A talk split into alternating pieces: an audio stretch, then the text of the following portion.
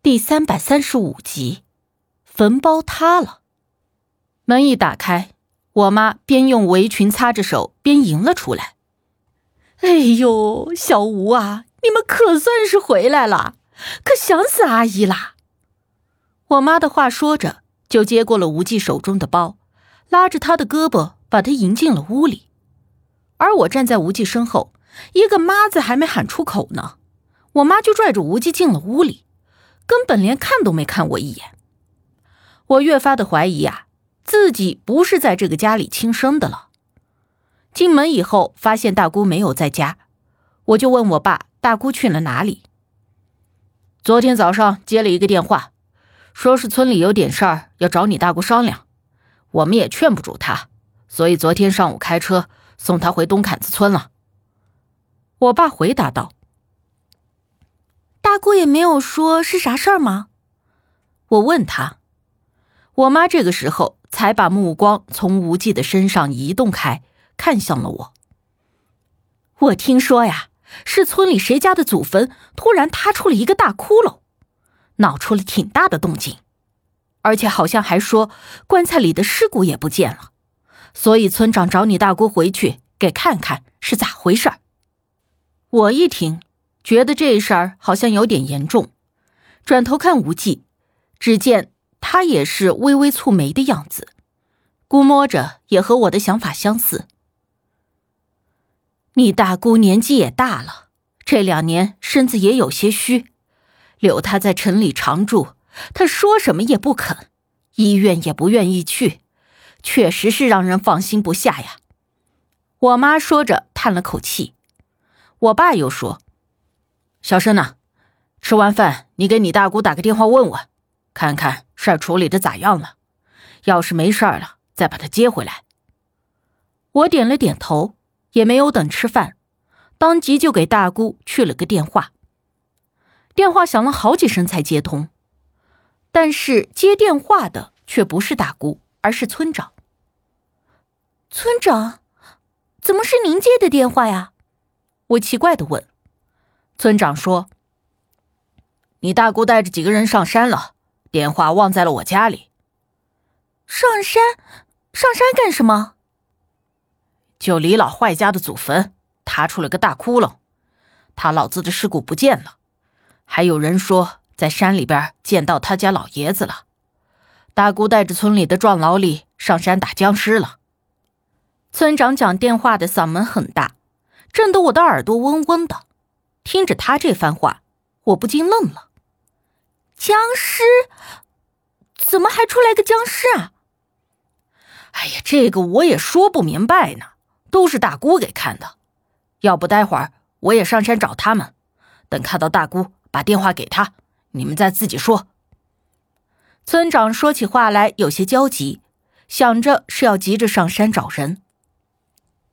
那好吧，晚一点我再给大姑打电话。不过，要是有什么事儿，您就直接给我来个电话。”我补充道。村长连连应了两声之后，就挂了电话。咋样了？我爸问我。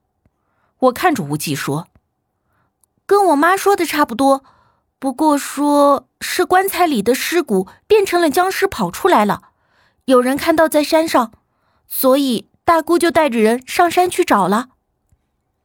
僵尸。”啥僵尸啊！我爸一时间还没有反应过来。林正英，你看过吧？就是那个僵尸。我解释说。我爸和我妈面面相觑，难以置信。这这是不是搞错了呀？怎么可能会有僵尸呢？到底咋回事啊？我妈也不相信。我也不知道，村长也没说明白。但是我听着这事儿有点邪乎，我担心大姑的身体吃不消，想回去看看。我爸立刻说：“行，那明儿一早我开车送你过去。”我看了一下时间，眼见时间还早，就担心夜长梦多，便说道：“我还是吃了饭，下午就过去吧。真要有什么事儿，也能给大姑搭把手。”我爸想了想，便说道：“那也行。”那快点吃饭，吃了饭我送你去。而这个时候，一直没有说话的无忌却开了口：“不必麻烦叔叔了，我开车和小生一起过去。”啊，那那就太好了呀！有小吴在跟前儿，我就不担心了。但是你看看，哎呀，你们这刚才回来，屁股还没坐热乎呢，就要赶着走。我妈一脸心疼的对无忌说：“我忍不住翻了个白眼。妈，您的亲生闺女，我也是刚刚回来啊，而且我才是从您肚子里生出来的那一个，你怎么不关心关心我呀？你看你这孩子，你从小在农村都野惯了的，哪像小吴这细皮嫩肉的呀？”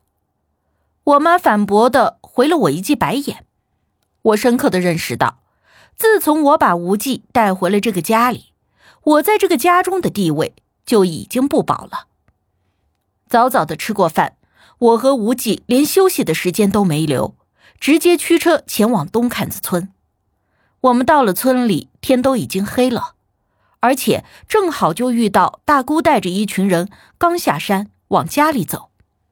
大姑，我立刻就迎了上去。大姑见到我俩来了，还挺高兴的。你俩怎么这么晚了还过来？你们啥时候回来的呀？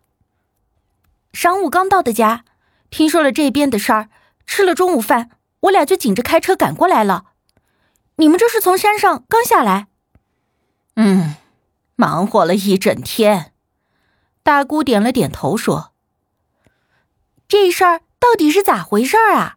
我听村长说的神乎其神的，我挽着大姑的胳膊问道：“先回家吧，回家再慢慢说。”大姑摆了摆手，大姑的腿脚不快，看得出来她也是累得够呛。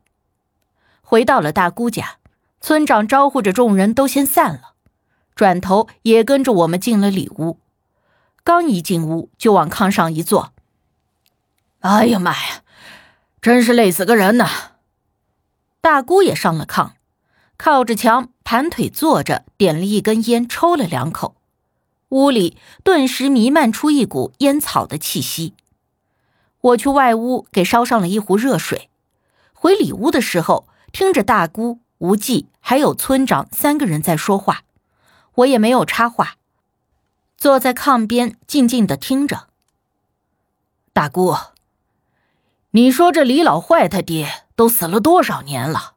会不会那尸骨都已经烂没了，或者让野兽啥的给叼了去？村长猜测着问。大姑捏着烟卷摇了摇头。李老坏他爹是我看着下的葬，从头到尾都是我一手操办的，而且棺材都还好好的。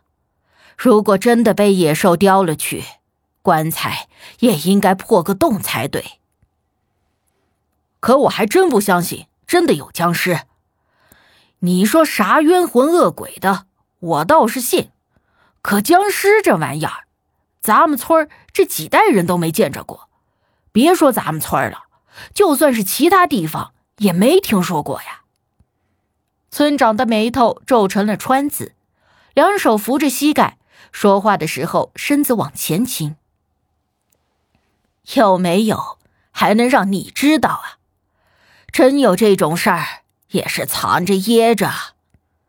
大姑抽了一口烟，回答说：“村长的五官都快皱在了一起。”他叹了一口气：“哎，大姑，你说这事儿咋整？这要是找不到李老坏他爹咋整呢？”大姑没有立刻回答，连着抽了两口烟，又说道：“